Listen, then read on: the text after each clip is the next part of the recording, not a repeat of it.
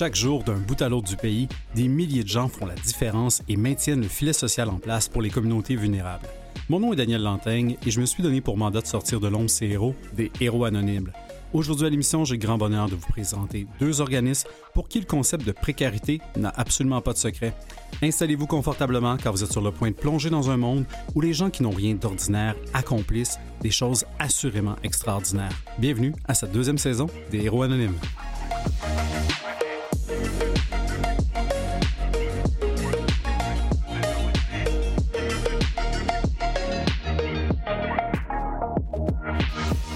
Et quel bonheur de reprendre une nouvelle émission des Héros Anonymes avec vous aujourd'hui. Et grand plaisir, je parlais de précarité en introduction. On va voir que euh, ben, la précarité, des fois la ligne est mince entre la précarité et l'itinérance notamment. Et pour en parler, bon, on a avec nous en studio euh, Lisette Flores, qui est directrice générale de la Fondation de la Maison du Père. Bonjour.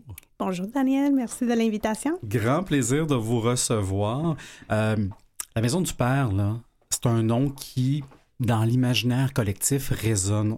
Ça date clairement pas d'hier, la Maison du Père. Je pense que fin des années 60, là, 69 euh, précisément, euh, dans, ces eaux-là, on va dire. Oui, exact. Ça fait euh, plus que 50 ans que la Maison du Père existe. oui, effectivement, 20 ans pour la Fondation. Ah oui, 20 ans pour la Fondation également, qui a été créée là, dans les années 2000. Maison du Père, moi, je pense à, bon, évidemment, itinérance, quand on parle d'itinérance, les gens, on a souvent le réflexe de penser tout de suite à un refuge, comme si c'était euh, par défaut itinérance égale refuge, mais je pense que la maison du Père, parce qu'on va parler de la fondation, on va parler de la maison du Père. Pour les gens qui nous écoutent, la fondation de la maison du Père soutient la maison du Père, donc exact.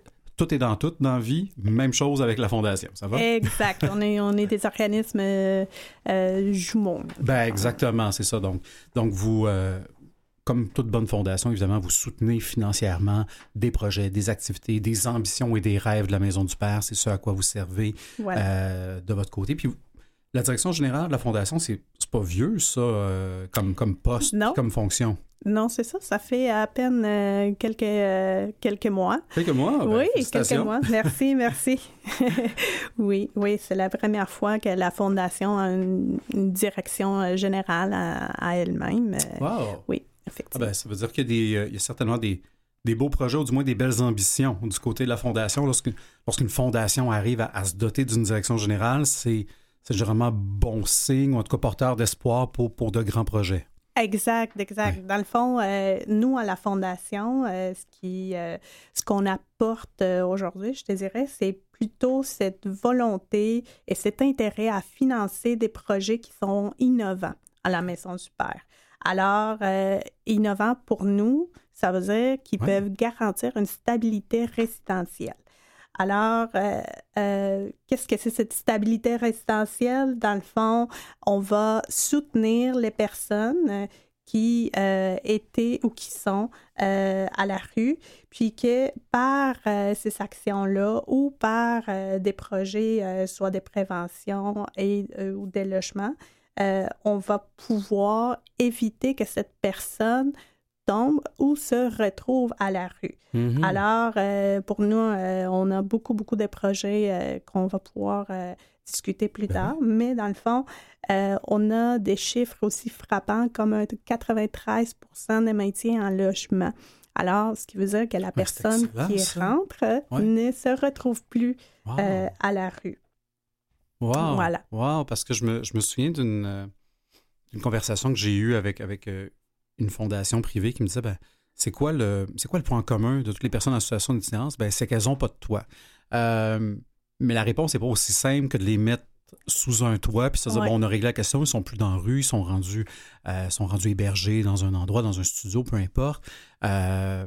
Mais s'il n'y a pas d'accompagnement tout ça, autour de tout ça, s'il n'y a pas un filet de sécurité autour de ces gens-là, ben, le risque de retour dans la rue est, présent. Mais là, ce que vous me dites, c'est clairement, vous avez trouvé la bonne potion magique parce que vous êtes quand même à 93 de, de, taux de, de, de, ben, placement et de maintien. Pardon, oui, effectivement. Euh, dans le fond, ce qui est très particulier à la Maison du Père, c'est euh, précisément les continuums de services qu'on appelle. Dans le fond, c'est ce cheminement ou cet accompagnement personnalisé à, euh, à la dans le fond, à la personne qui, se, qui arrive chez nous puis qu'on euh, on va, euh, à travers euh, une approche par les forces, on va trouver la formule adéquate pour cette personne. Est-ce que cette personne est rendue à avoir, dans le fond, un accompagnement dans des soins de santé? Est-ce que cette personne est rendue à peut-être occuper une place temporairement ou aller déjà euh, dans un programme euh, d'accompagnement euh, un petit peu plus vers l'autonomie. Alors, cet accompagnement fait en sorte que la personne, on l'apprend où ce qu'elle est, puis que la personne est quand même satisfaite, elle se sent bien entourée, puis elle reste, elle reste ou elle poursuit son cheminement chez nous. Parce que si je comprends bien, en itinérance, on ne peut pas faire du, en anglais on dit du one size fits all, il n'y a, pas de mesure unique, dire, ben, on prend la personne en situation d'itinérance, on la rentre dans un programme. Après trois mois, elle est rendue là. Après six mois, elle va être rendue là. Euh, chacun a sa trajectoire de vie. Puis ce que j'aimais, vous, vous, y allez sur les mm. forces. Donc, donc, vous prenez le temps clairement. Euh, ben, les intervenants qui sont en place, évidemment, le prennent le temps clairement de, s'intéresser et, de, ben, de, comprendre aussi euh, la vie, le vécu et, et la personne en est où euh, dans, sa vie pour, pour être ou être sur le point peut-être d'être à risque de tomber en situation d'itinérance parce que vous êtes, vous êtes très très fort à la Maison du Père et évidemment à la Fondation ensemble. Je pense sur le volet de la prévention, pas juste sur l'urgence. Oui. Hein. Oui. en fait, euh, ça c'est nouveau depuis 2021. Ah ben je suis à jour. Euh, oui, exact. Alors, à la, du côté de la prévention, ce qui est quand même très, très intéressant, c'est que on veut que on veut agir dans ces signes précurseurs à la rue. Alors, euh, nos intervenants vont euh, parler avec euh, soit hommes, femmes, même famille. Ils vont faire des liens avec les propriétaires des logements, etc. On va trouver des façons pour que cette personne puisse rester dans son logement puis arrêter, dans le fond, euh, de ce cycle, dans le fond, euh, soit une première ou un retour euh, vers la rue. Alors, oui, c'est sûr que dans ces, dans ces cas-là, si on peut l'arrêter avant que ça commence, mm-hmm. c'est le meilleur ben des cas. Puis, ce qui est particulier aussi, c'est qu'on est capable de voir ces nouveaux visage de l'itinérance, euh, comme on, l'a bien entendu dernièrement euh, partout dans les nouvelles. Euh, on voit de plus en plus des communautés culturelles, des demandeurs d'asile, des familles. On voit des gens qui sont victimes de la rénoviction, qui, qui sont dans un premier épisode d'itinérance, une fois rendus à la cinquantaine, soixantaine, avec peut-être un parcours quand même assez stable. Puis, c'est sûr que euh, c'est la meilleure manière d'arrêter un cycle d'itinérance, d'agir avant que ça arrive. Ben oui, parce que vous le dites, là, puis ça semble, ça semble tellement d'une évidence, mais effectivement, le, premier facteur qui fait en sorte qu'on tombe dans l'itinérance, ben, c'est parce qu'on a perdu notre loyer. Euh, alors que déjà de savoir que vous intervenez déjà quand il y a des situations à risque, ben, effectivement, avec, euh, avec le propriétaire d'un loyer ou des éléments comme ça, de voir comment on peut essayer de sauver cette situation-là pour éviter que la personne se retrouve à la rue. Moi, je trouve ça extrêmement à la fois déconcertant d'une évidence même. Oui, en même temps, vous êtes la première personne avec qui je parle d'itinérance qui me dit ben oui, on intervient clairement là parce que c'est de là que ça part. Hein? Euh. Effectivement, et, tu, tu, le dis très bien, c'est quand même assez, euh, assez clair, assez évident mais je te dirais, euh, c'est quand même innovateur. Ben oui. C'est rare innovation et itinérance aussi en même temps. Hein, exact, exact. Mais c'est un peu aussi la mission euh, de, la Fondation, c'est d'aller de l'avant avec ces projets innovants pour démontrer ce qui est possible quand on laisse les intervenants agir, quand on laisse des nouvelles idées prendre euh, son envol, puis de, de, dire, bon, OK, regarde, ça, ça marche, ça fonctionne. Et par la suite, évidemment, on veut laisser la place au gouvernement pour reconnaître ses bons coups, pour reconnaître ce qui peut être fait, ce qui peut être réplicable mm-hmm. aussi, puis que ça, ça puisse faire aussi son ben chemin. Ben oui, puis, puis clairement, bon, quand on pense à la Maison du Père, on pense évidemment à des services pour hommes, mais le volet de prévention est, bon pour tout le monde. Vous parlez de famille, des femmes, tout ça. Donc, le volet de prévention, lui, est ouvert à, tous, euh, ce qui est extraordinaire. Alors, euh, alors, bravo pour ça. Puis après ça, ben, pour les bouts d'hébergement puis de refuge, on comprend, on comprend la nature qui fait en sorte que ben, généralement, c'est soit pour hommes ou pour femmes. Là, sont très rarement mix pour, pour des raisons de sécurité aussi. Puis les gens arrivent avec leur bagage de vie puis avec leur, euh, leurs blessures. Donc, euh, souvent, on veut sécuriser ces gens-là dans, des refuges qui sont genrés à ce moment-là. On, comprend pourquoi. Euh, la fondation euh, qui est en place depuis, comme vous disiez, là, près de 20 ans, elle fait quoi au quotidien? je travaille dans les fondations, je, sais ce que fait une fondation, mais, mais pour les gens qui nous écoutent, vous financez des projets novateur, vous euh, investissez dans des programmes qui sont offerts clairement à la Maison du Père. Euh, c'est quoi votre valeur ajoutée de fondation dans, tout cet écosystème-là mm-hmm. d'itinérance? Je pense que nous, on est euh, capable de, de, servir des déclencheurs. on parlait d'innovation. Alors, pour nous, c'est très, très important de pouvoir servir de cette étincelle pouvoir motiver euh, euh, et déclencher des nouvelles idées. Fait que là, euh, bon, ça, c'est du côté financement. On, finance actuellement six projets qui sont très, très performants. puis, de l'autre côté, je dirais, ce qu'on entend moins, c'est comment on fait le lien entre le donateur puis la personne qui arrive à la maison du Père parce qu'il a besoin euh, de nos services. là, c'est vraiment d'établir, euh, être ces fils conducteurs entre ces deux personnes-là. Le, les, euh, je te dirais, soit le grand philanthrope comme Madame, Messieurs, tout le monde qui participe à l'une de nos campagnes, elles, ont tous une volonté d'agir ou d'avoir euh, une incidence sur le mieux-être de toutes les personnes, de reconnaître euh, qu'on a des problèmes de société qui sont plus grands euh, que, que, que, l'État ou que mm-hmm. soi-même. Puis, on veut contribuer. Alors, euh, de parler des histoires soit de Pierre, de Jean-Guy, ou etc., que ce sont des, belles histoires de succès ou des histoires de résilience, puis les jumeler avec la volonté des donateurs qui ont aussi eux-mêmes leur propre histoire de pourquoi on donne, pourquoi on veut s'impliquer, puis que parfois, on voit beaucoup les similitudes dans les histoires ou le, dans le fond, c'est filé qui, qui est très, très humain.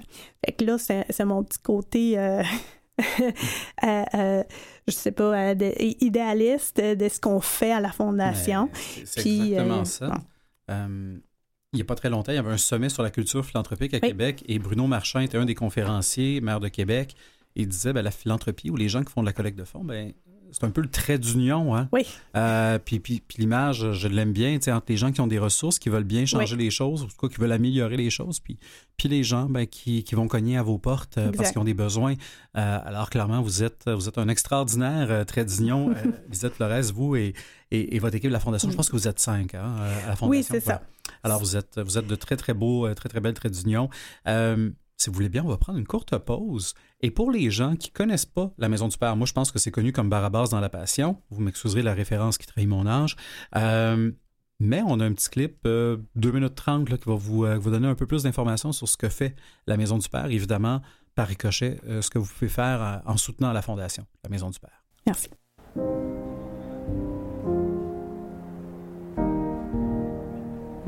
Bienvenue à la Maison du Père, qui depuis 50 ans ne cesse d'adapter ses services aux besoins des personnes en situation d'itinérance ou à risque de le devenir. Dans une journée donnée, ils sont plus de 450 personnes à bénéficier de nos services. Certains ont une chambre privée qu'ils occupent de façon permanente à la résidence pour aînés de la rue.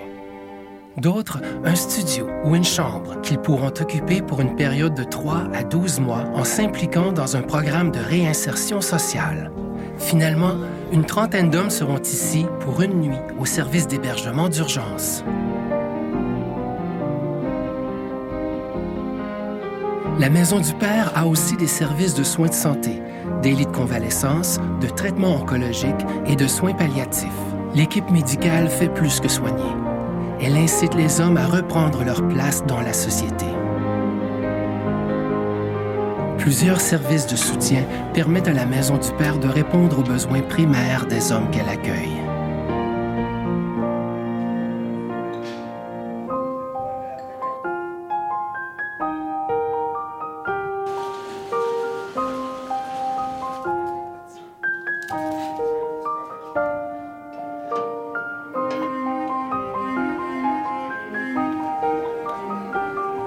L'an dernier, plus de 380 000 repas et collations ont été servis.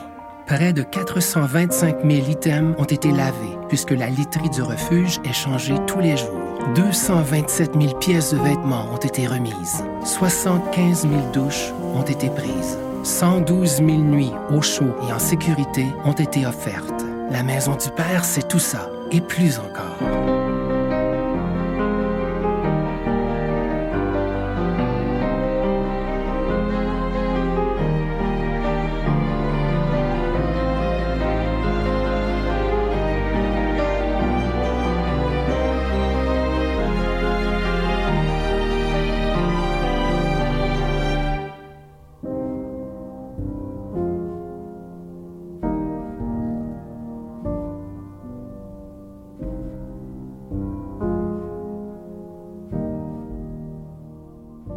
Maison du Père, c'est tout ça et plus encore. On poursuit cette entrevue-là avec Lisa Flores, directrice générale de la Fondation de la Maison du Père. Ce que vous avez entendu, bon, c'est un clip euh, que vous pouvez retrouver sur le site de la Maison du Père, là, qui est maisondupère.org. Il date de quelques années, donc peut-être qu'il y a des chiffres, peut-être qu'il y a des données qui doivent être, euh, être actualisées, mais ça donne quand même un bon portrait de ben, des 50 années euh, et plus là, de l'implication euh, de cet organisme-là fort en, prévention et évidemment là, en, lutte de l'itinérance à Montréal. Il y a, quand je passe devant la maison du père, je vois, je vois évidemment le signe de la maison. Ça, ça a l'air tout, ben, pas tout petit, mais ça n'a pas l'air si grand que ça, mais, mais c'est plus grand que ce qu'on peut penser, je pense. Vous avez quand même plus de 500 solution d'hébergement que vous appelez hein, à la Maison du Père? Oui, dans le fond, euh, ce qu'on appelle une solution d'hébergement, pour nous, ça pourrait être euh, soit un lit ou ça va jusqu'au studio. Euh, dans le fond, ça, c'est à travers le continuum, dans le fond, tous les programmes qui offrent la Maison du Père.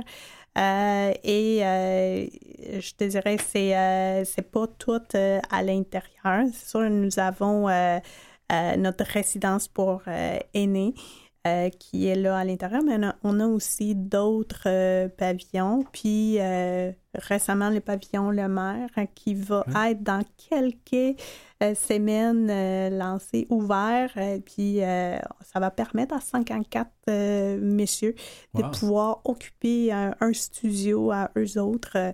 puis ça va bien évidemment offrir euh, ces nouvelles places aussi à l'intérieur euh, de nos services parce que ça va, c'est des places qui vont se libérer. Alors, euh, c'est quand même un, très bon coup. oui, oui. Bravo.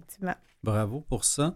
vous avez parlé de résidence de personnes âgées, une RPA qu'on appelle dans le jargon. il y a quelque chose de particulier avec la Maison du Père autour des, des aînés, puis on, puis les, qui dit aîné va aussi dire parfois ben, ben des, enjeux de santé. Je pense que vous avez euh, vous accompagnez beaucoup les gens en soins oncologiques, en soins palliatifs notamment.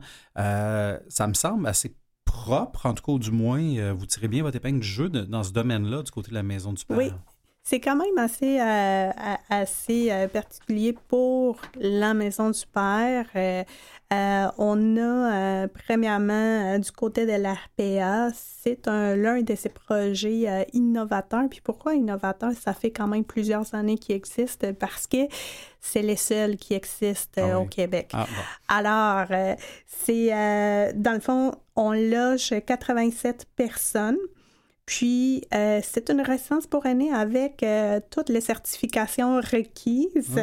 Euh, une vraie de vraie, là. Exact, exact. Un vrai RPA qui dessert une population qui est très vulnérable. Pourquoi? Parce que, bon, les années qui ont connu à la rue, dans le fond, ces messieurs pressentent des problématiques soit de santé chronique, hmm. de santé mentale ou de euh, dépendance et parfois même euh, combinaison des deux, trois en même temps.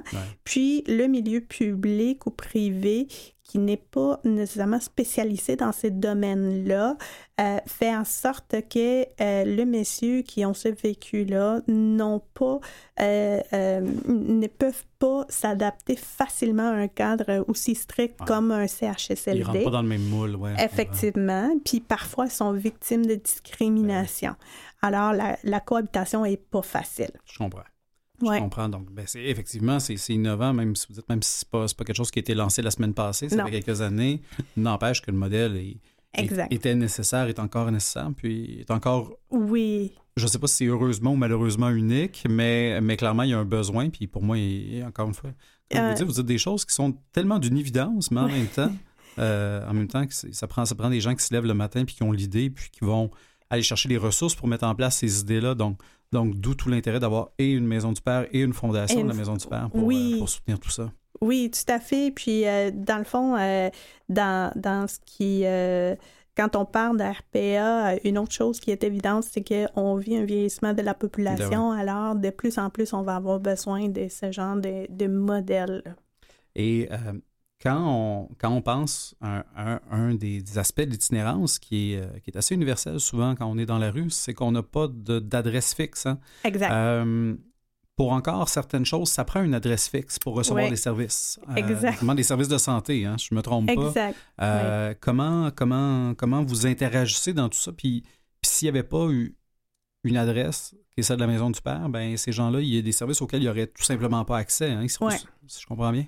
Effectivement, alors, euh, nous aussi, à la Fondation, on finance euh, à 100% tout ce qui est euh, l'accès santé, qu'on appelle, qui est cet accompagnement à la convalescence, parce que, comme tu l'as dit, pour avoir accès à des traitements, dont des traitements oncologiques, par exemple, ça prend une adresse. Alors, si on n'a pas d'adresse, on n'a pas accès à ces traitements-là. Ce qui permet... dans le fond, d'avoir une adresse, c'est d'avoir droit à la santé, ce qui est quand même, euh, ouais. ce qui est quand même euh, complexe. C'est questionnable, oui, oui, et complexe, oui. oui, puis, euh, puis bon, à la maison du père, on offre cet accès-là.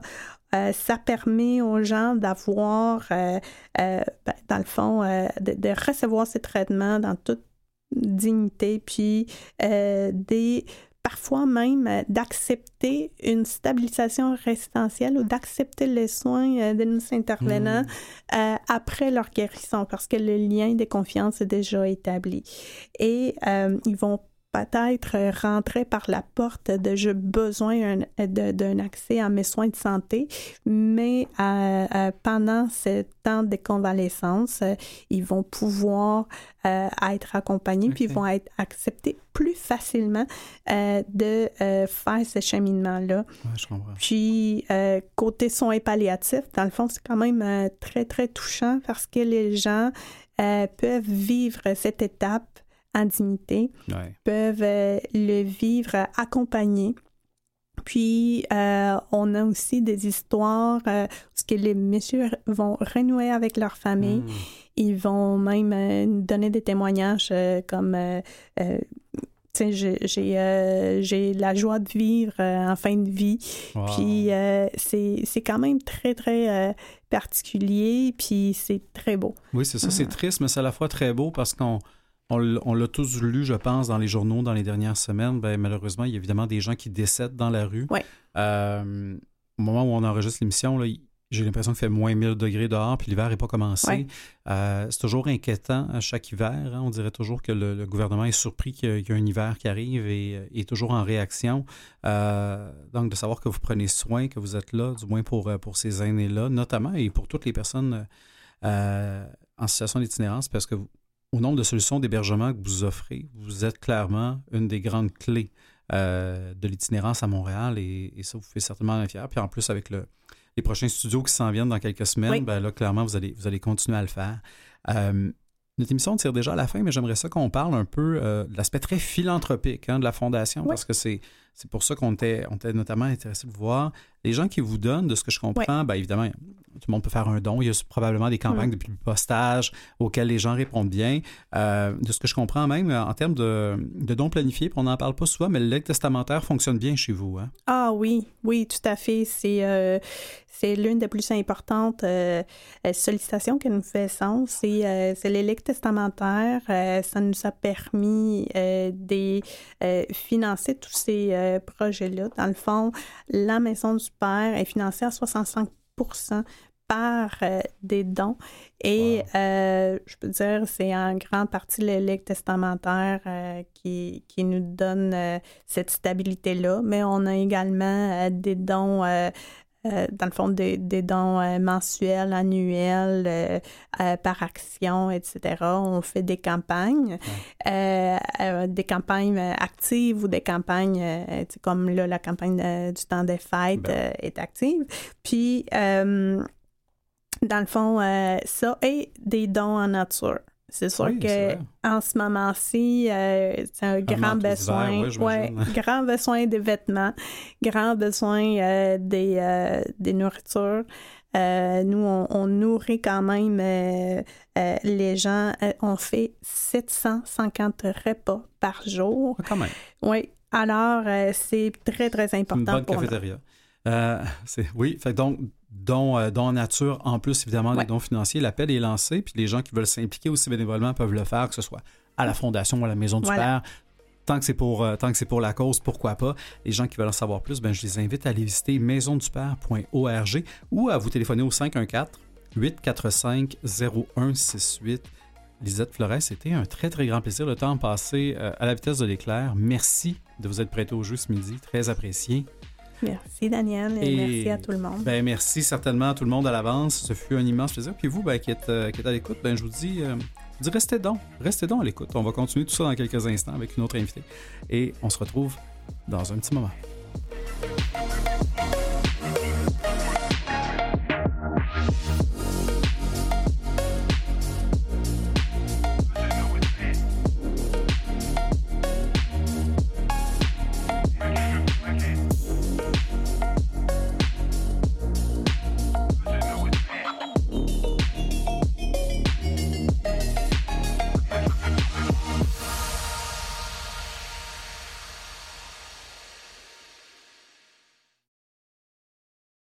Vous écoutez Les Héros Anonymes avec Daniel Lantaigne. Et bienvenue à cette deuxième partie de l'émission où on reçoit euh, Julie Paquette, directrice générale de Alima, Centre de nutrition sociale périnatale. Bonjour, Mme Paquette. Bonjour. Merci d'être avec nous. Ça fait euh, plaisir. Grand plaisir de vous recevoir. Pour les gens là, qui ne sont pas tout à fait à jour, Alima, c'est un nom qui est quand même nouveau dans le paysage, mais qui est d'une certaine façon quand même porte un historique qui remonte euh, jusqu'aux années 1800. Euh, Alima, ça vient, euh, ça vient d'où déjà en partant tout ça? Oui. Ben, en fait, je peux me permettre de faire peut-être deux petits historiques en ben parallèle. Ben Donc, Alima, Centre de nutrition sociale périnatale, était jusqu'à tout récemment connu sous le nom de dispensaire diététique ben de Montréal. Et euh, vous avez raison de dire que euh, notre existence remonte aux années 1800. Euh, donc, l'organisme a été créé en 1879, donc il y a près de, 145 ans. Et à la base, en fait, c'est un groupe de femmes bienveillantes qui faisaient du, porte-à-porte pour distribuer des denrées alimentaires aux familles dans le besoin. Au fil du temps, les activités se sont, se sont raffinées. Et c'est depuis le début des années 50 que la clientèle qui est accompagnée par l'organisme est composée uniquement de femmes enceintes en situation de vulnérabilité. Et euh, donc, le mot aliment euh, vient de la conjoncture entre alimentation et maternité, euh, qui représente vraiment le, nos activités les plus ben importantes chez Aliment et euh, centre de nutrition sociale périnatale, parce qu'en fait, c'est une approche qu'on a développée euh, ici, qui met de l'avant évidemment l'accompagnement nutritionnel, mais auquel se greffe aussi un accompagnement par euh, d'autres intervenantes, comme par exemple des intervenantes sociales et communautaires et des consultantes en allaitement. OK, je comprends bien. Donc, j'aime beaucoup votre nouveau nom en passant, Alima, Centre de nutrition sociale périnatale, euh, dispensaire diététique. je dois vous avouer que j'y allais des fois par euh, plus par déduction, mais votre nouveau nom le dit clairement bien euh, ce que vous faites. les gens, ben, les gens, on s'entend, les femmes qui arrivent chez vous et qui ont besoin de vos services, j'imagine que la première condition, c'est d'être enceinte, si on part du début de l'histoire? Oui, c'est la première caractéristique. Donc, être enceinte et être en situation de, vulnérabilité. Euh, plus souvent qu'autrement, ça passe par une précarité euh, financière, ce qu'on observe euh, malheureusement et qui se décline actuellement. Moi, je suis là depuis deux ans, mais on le voit beaucoup au niveau des une situation d'insécurité alimentaire, évidemment, qui, est rattachée à cette précarité financière là. Oui, parce que j'imagine qu'il y a beaucoup de femmes qui sont chez vous, qui cognent à vos, portes, qui ont besoin de vos services, bien, qui, sont, qui sont monoparentales, j'imagine? Euh, on en a qui sont euh, monoparentales c'est pas nécessairement euh, 100% nécessairement de la, clientèle, mais ça fait partie, oui, du, profil qu'on a. Euh, on accueille aussi des, femmes enceintes bon, à statut migratoire précaire, donc qui peuvent être récemment arrivées au, hmm. pays. Euh, donc aussi, on, est en collaboration avec d'autres organismes sur le territoire de Montréal, donc ce qui fait que on peut aussi euh, soutenir une clientèle donc qui est en situation d'itinérance, en, situation de, dépendance euh, donc, ça fait partie aussi du, profil de la clientèle qu'on euh, accompagne chez Alima. Oui. Je comprends. Et, je voyais, euh, quelque part dans, la recherche, là, que le coût d'une saine alimentation a augmenté drastiquement, ne serait-ce qu'en octobre 2022, juillet 2023, on parlait de 8% mais déjà, si on remonte à octobre 2021, on parle d'une augmentation de 25% pour une même famille, puis probablement que les chiffres se pas, euh, se sont pas améliorés, disons. Euh, le concept d'insécurité alimentaire, j'ai l'impression que tout le monde l'entend. Je ne sais pas si tout le monde le comprend. Euh, évidemment, quand, quand on a un loyer à payer, il y a des choses qu'on ne peut pas couper. Hein. L'électricité, si, on ne la paye pas, il y en a plus. Si on ne paye pas notre loyer, on n'a plus de loyer. Souvent, ce qui est plus élastique, on dirait que c'est l'alimentation. Parce que ça, ben, on, peut, on peut acheter moins à l'épicerie. On peut manger moins. Mais le concept d'insécurité alimentaire, j'ai goût de vous entendre parce que euh, vous êtes, oui, directrice générale euh, d'Alima, mais vous êtes, euh, vous êtes aussi nutritionniste dans, votre bagage. C'est quoi l'insécurité alimentaire, je vous dire, à Montréal en 2023? Mm-hmm. Bien, la première des choses, je pense, qui peut être importante à spécifier, c'est qu'on on peut faire face à différents niveaux euh, d'insécurité alimentaire. Donc, on peut être à un niveau qui est considéré comme étant plus faible. Donc, c'est-à-dire qu'on se trouve euh, dans la peur de manquer d'aliments, dans la peur de ne pas être en mesure d'acheter euh, d'acheter ce qu'on a besoin. Donc, ça, c'est le, premier niveau. Ensuite, on est à un niveau euh, qui est considéré comme modéré euh, d'insécurité alimentaire. Donc, c'est dans lequel on peut limiter soit la, qualité ou la quantité d'aliments qui, euh, qui sont consommés. Et le troisième niveau, donc, qui est un peu plus alarmant, évidemment, c'est euh, le niveau grave d'insécurité alimentaire. Et là, on ne parle pas nécessairement de réduire la qualité des aliments, mais c'est vraiment la, la, quantité.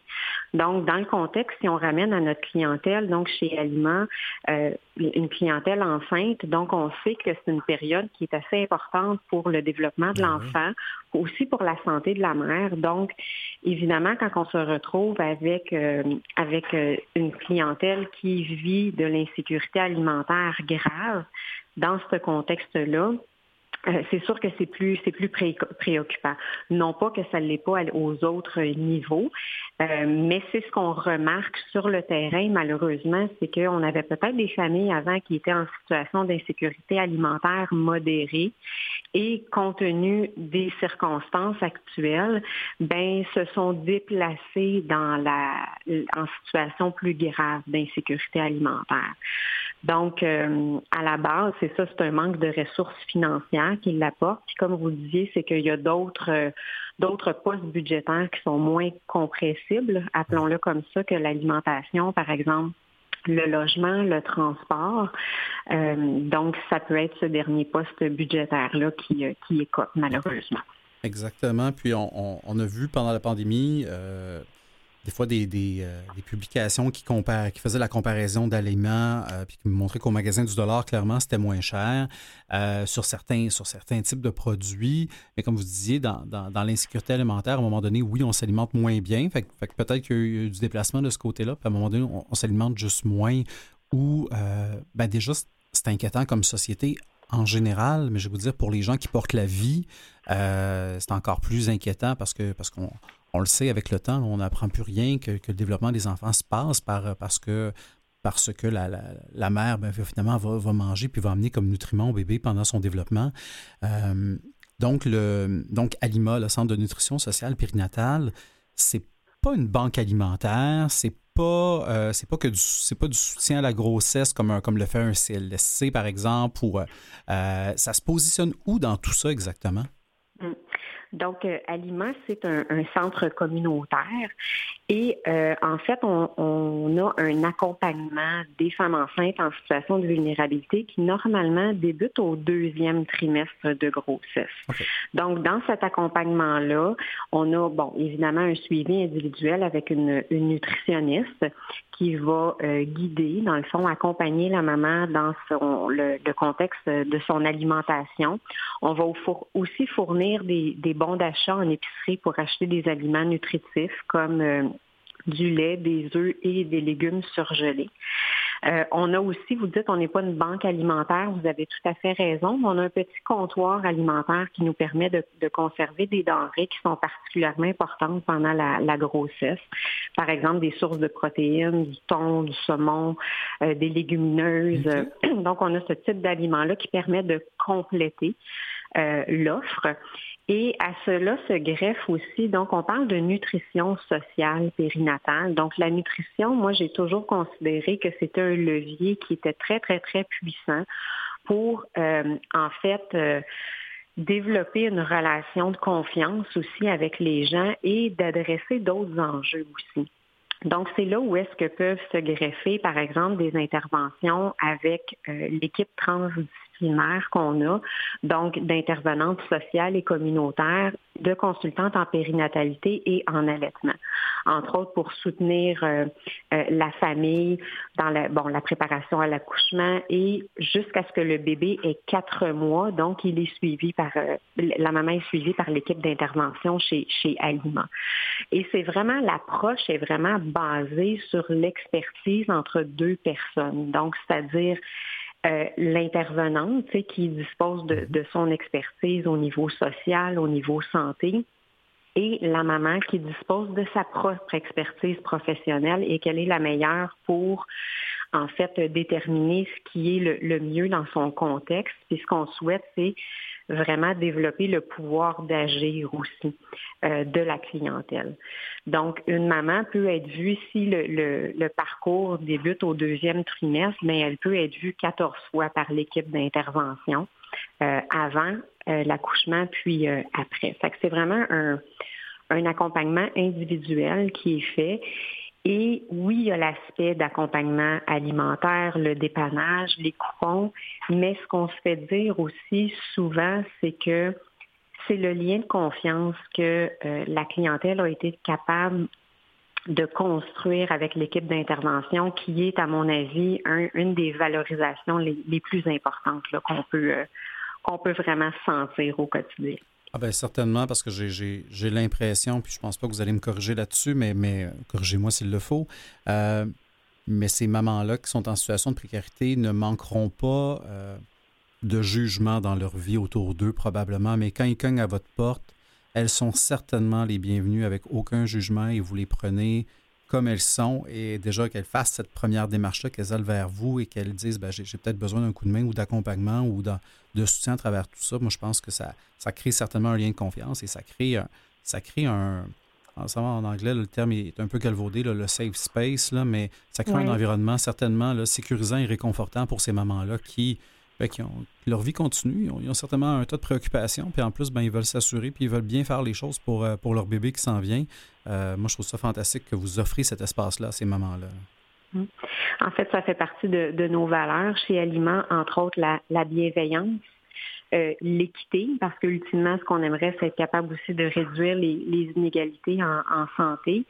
Puis à ça aussi s'ajoute une valeur qui est le, plaisir, qui pour mmh. nous est aussi importante en ce sens que oui, on peut avoir du plaisir au travail avec nos collègues, mais d'être capable d'échanger, de partager un bon moment avec la clientèle, c'est aussi important. Euh, parce qu'elles peuvent aussi venir, oui, chercher de, de l'aide pour des ressources matérielles, mais il y a aussi tout le, filet de sécurité qu'on est capable peut-être de, de mettre autour d'elle en assurant aussi le référencement vers d'autres organisations communautaires qui peuvent compléter notre offre de service. Donc, c'est notre rôle aussi. Donc, pas juste se dire on les voit pendant la période de grossesse, puis après ça, ben bonne chance. On veut vraiment s'assurer qu'elles sont capables aussi de trouver des ressources sont pertinentes à leur situation et à proximité aussi. Donc, ça fait partie de notre, notre mission. Euh, c'est une, une super mission. Euh, si vous me le permettez, Julie Paquette, on va prendre une courte pause. On va continuer cet échange dans quelques instants. Euh, grand plaisir de découvrir cet organisme-là qui s'appelle Alima, Centre de nutrition sociale périnatale, que vous avez peut-être déjà connu depuis les années 1800 sous le nom du dispensaire diététique de Montréal. On continue ça dans quelques instants.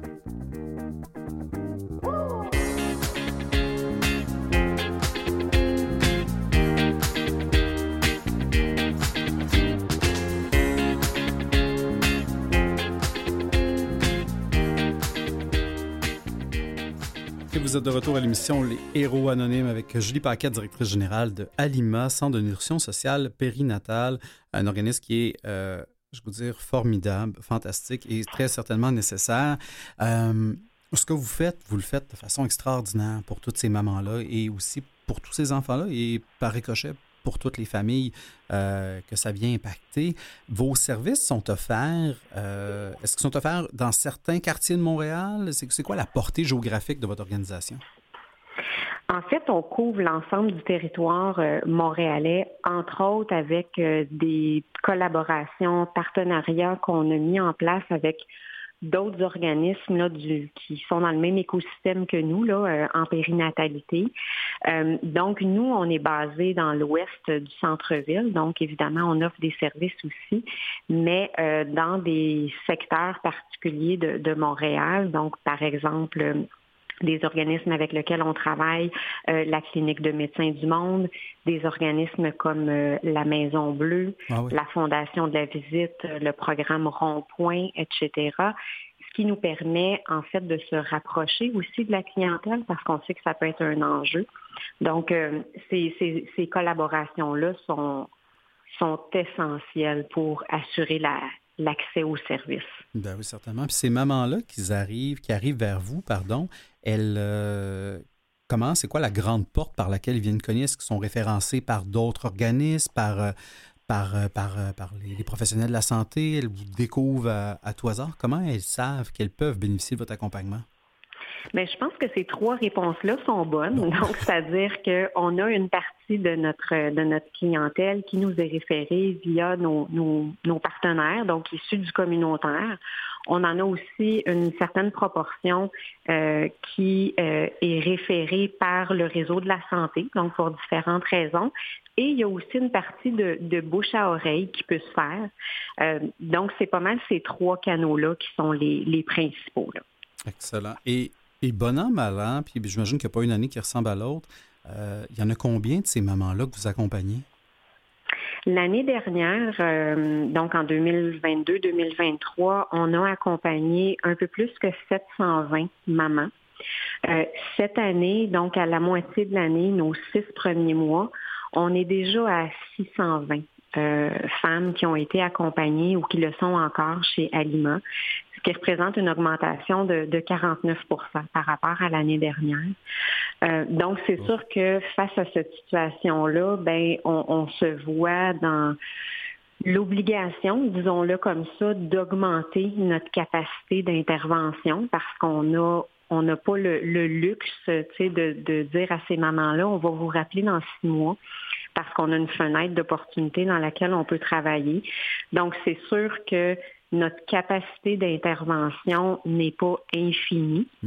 Euh, malheureusement, mais on fait face à une hausse importante de la demande des, euh, des services on voit dans, beaucoup de sphères de la société, là, pour, recevoir différentes organisations, différentes organisations, pardon, organismes communautaires, qui, a, qui en ce moment, dans, les clientèles un peu plus, disons, vulnérables ou en situation de précarité, une, surreprésentation euh, des gens issus de l'immigration, des clientèles autochtones. Est-ce qu'on retrouve ça aussi dans, dans votre organisation en ce moment? Oui, je pense pas qu'on soit différent des, autres euh, des autres organismes en ce sens-là. Donc euh, oui, on a quand même une partie de notre clientèle qui est issue de, euh, de la diversité ethnoculturelle, donc soit d'immigration récente ou moins. on peut aussi avoir quelques quelques clients via nos partenaires, là, donc qui, qui sont issus de communautés autochtones. Alors oui, ça fait partie du, du profil actuellement. Euh, bon, pour différentes raisons. Puis, ben, comme vous l'avez bien dit tantôt, nous, c'est de voir, ben, on, accueille chaque cliente euh, avec, euh, avec ouverture, sans jugement. donc, ce qu'on veut, c'est les aider pour le moment dans lequel elles sont en ce moment. Mais c'est ça, je pense pas qu'on soit très différent de d'autres organismes. La même. J'ai vu en me rendant sur votre site web qu'il y avait un beau calendrier en ligne dans lequel il y a des, euh, ateliers virtuels, puis offerts, si je ne me trompe pas, en français et en anglais également. Euh, les ateliers virtuels, c'est un de vos outils, j'imagine, d'accompagnement pour, pour rejoindre le plus de, de mamans possible? Bien, en fait, c'est que ça permet ben, deux choses. Ça permet euh, à la fois d'aborder euh, des sujets, des informations qui sont bénéfiques pour l'ensemble de la clientèle. Et euh, l'autre point, donc qui n'ont pas nécessairement besoin d'être euh, d'être traités en individuel, mais qui sont pertinentes peu importe à quel moment on, se trouve dans le parcours. Et ben, c'est sûr qu'avec la pandémie, c'est le virtuel qui a pris le dessus on n'est pas fermé à l'idée de reprendre éventuellement des ateliers euh, en présence aussi. Puis on a déjà fait quelques essais là, cet été parce que les, ateliers visent, aussi un objectif de, euh, de partage entre les, euh, entre les participantes. Donc, elles peuvent aussi développer un réseau. Donc, c'est pour briser l'isolement un peu que certaines mmh. peuvent, peuvent vivre, puis de permettre des échanges aussi entre les participantes, ce qui n'est pas nécessairement possible en individuel. Ben non, certainement. Et euh, évidemment, votre, euh, votre organisme s'adresse à une clientèle. On a parlé, hein, ces, ces, mamans-là, vous parlez même à partir du deuxième trimestre de la grossesse. Pour, euh, pour les papas qui nous écoutent, quel rôle ils peuvent jouer et sur quoi vous avez le goût des interpeller, ces papas-là, ou ces futurs papas-là, euh, qui, ben, eux aussi sont peut-être dans cette situation-là de précarité, évidemment. Hein, si, euh, la maman l'est puis qu'elle n'est pas monoparentale, clairement, ça, doit être, ça doit être commun comme situation. Mais quel rôle, comment ils peuvent, être, ils peuvent faire œuvre utile, j'ai le goût de dire, dans, dans, dans, dans cette situation-là? Bien, premièrement, ils sont toujours qu'on parle d'un ou d'une partenaire, tu sais, qui accompagne euh, la femme enceinte. Bien, ils sont toujours aussi bien accueillis, évidemment, ici que, que la maman. Euh, je pense que ça fait partie aussi des, euh, de l'ouverture qu'on a en ce sens que on essaye de trouver ce qui fait l'affaire aussi des deux parties. Donc, on peut suggérer euh, au papa certaines façons de, s'impliquer, euh, que ce soit au niveau bon de trouver des ressources, la préparation à l'accouchement. Donc ça c'est un travail extraordinaire que je trouve que les intervenantes sont, sont capables de faire.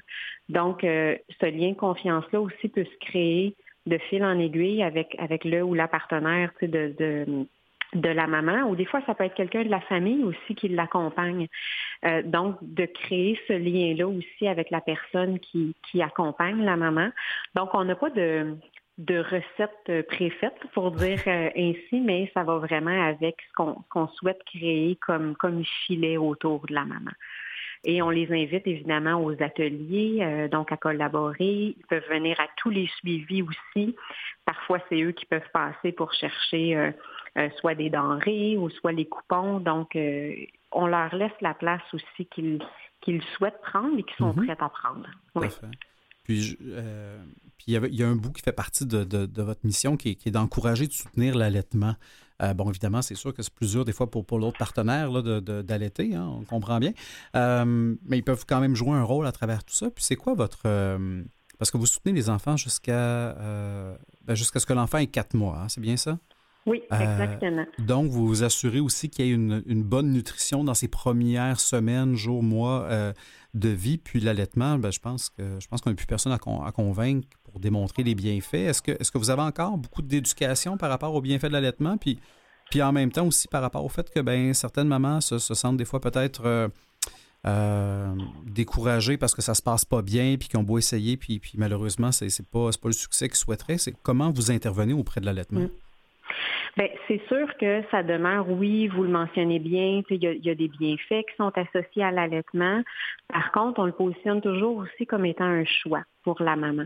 Donc, il peut y avoir différentes raisons pour lesquelles elle n'est pas, elle n'est pas à l'aise d'allaiter euh, ou encore qu'elle n'a pas la, la, capacité pour le faire. Donc, ça, c'est une des premières, des premières choses. Donc, oui, c'est cette discussion-là qu'on peut avoir avec elle, mais justement d'avoir euh, des personnes qui sont qualifiées en soutien à l'allaitement, ça nous permet vraiment d'avoir cette, euh, cette proximité-là et de s'assurer qu'il y a un suivi assez serré aussi qui peut être fait. Puis je dis serré pas en sens de contrôle, mais euh, parfois il s'agit d'avoir la bonne consultation au bon moment pour que l'allaitement se poursuive bien. Donc, ce qui fait que notre, on a une, consultante principale en allaitement. Donc, elle fait à l'occasion des visites à domicile. Elle va y aller le soir.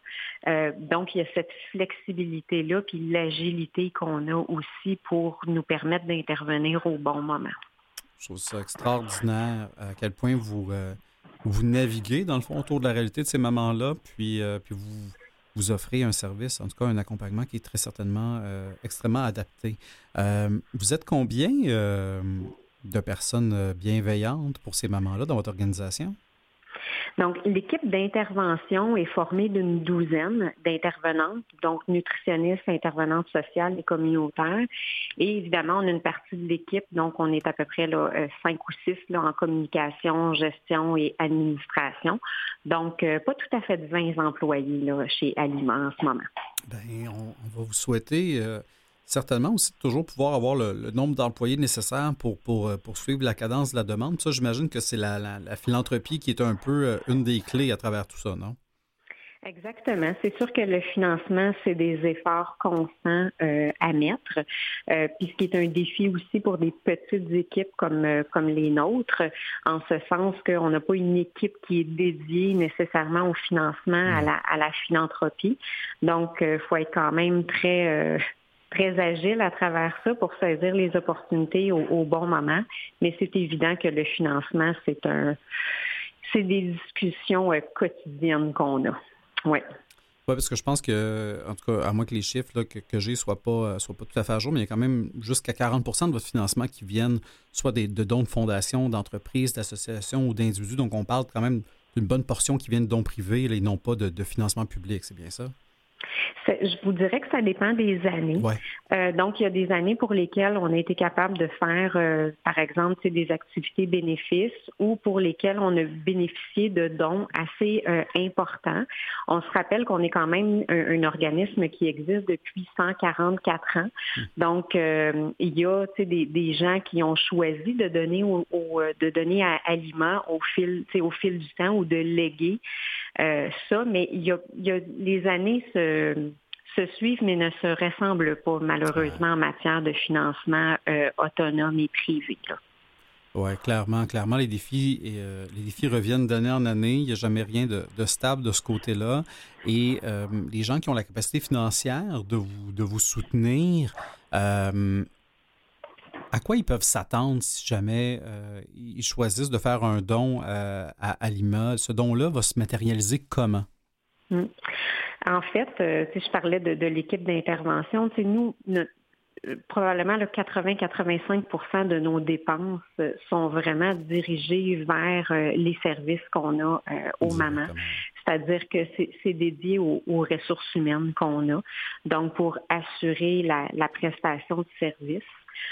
Euh, donc, ce que ça peut représenter, ben, c'est justement de, se dire on augmente notre capacité, euh, donc on va être possiblement capable de voir si on a une ressource supplémentaire en intervention, ben ça peut représenter euh, entre 75 et 100 mamans supplémentaires qui vont être vues dans, une année. Ceci dit, tous les, tous les dons peuvent être, euh, peuvent être appréciés, peuvent servir. Euh, donc oui, oh, c'est possible de, de donner via, via notre site Internet, donc euh, centrealiment.ca. On a parfois aussi euh, des, des, individus qui viennent nous porter des, denrées, donc pour notre, notre dépanneur alimentaire. On a des gens, des fois, qui organisent des activités pour nous, par exemple, pour ramasser des, couches, des aliments. Ah. Euh, donc des entreprises aussi parfois qui viennent faire du, des journées d'entraide, donc du bénévolat d'affaires.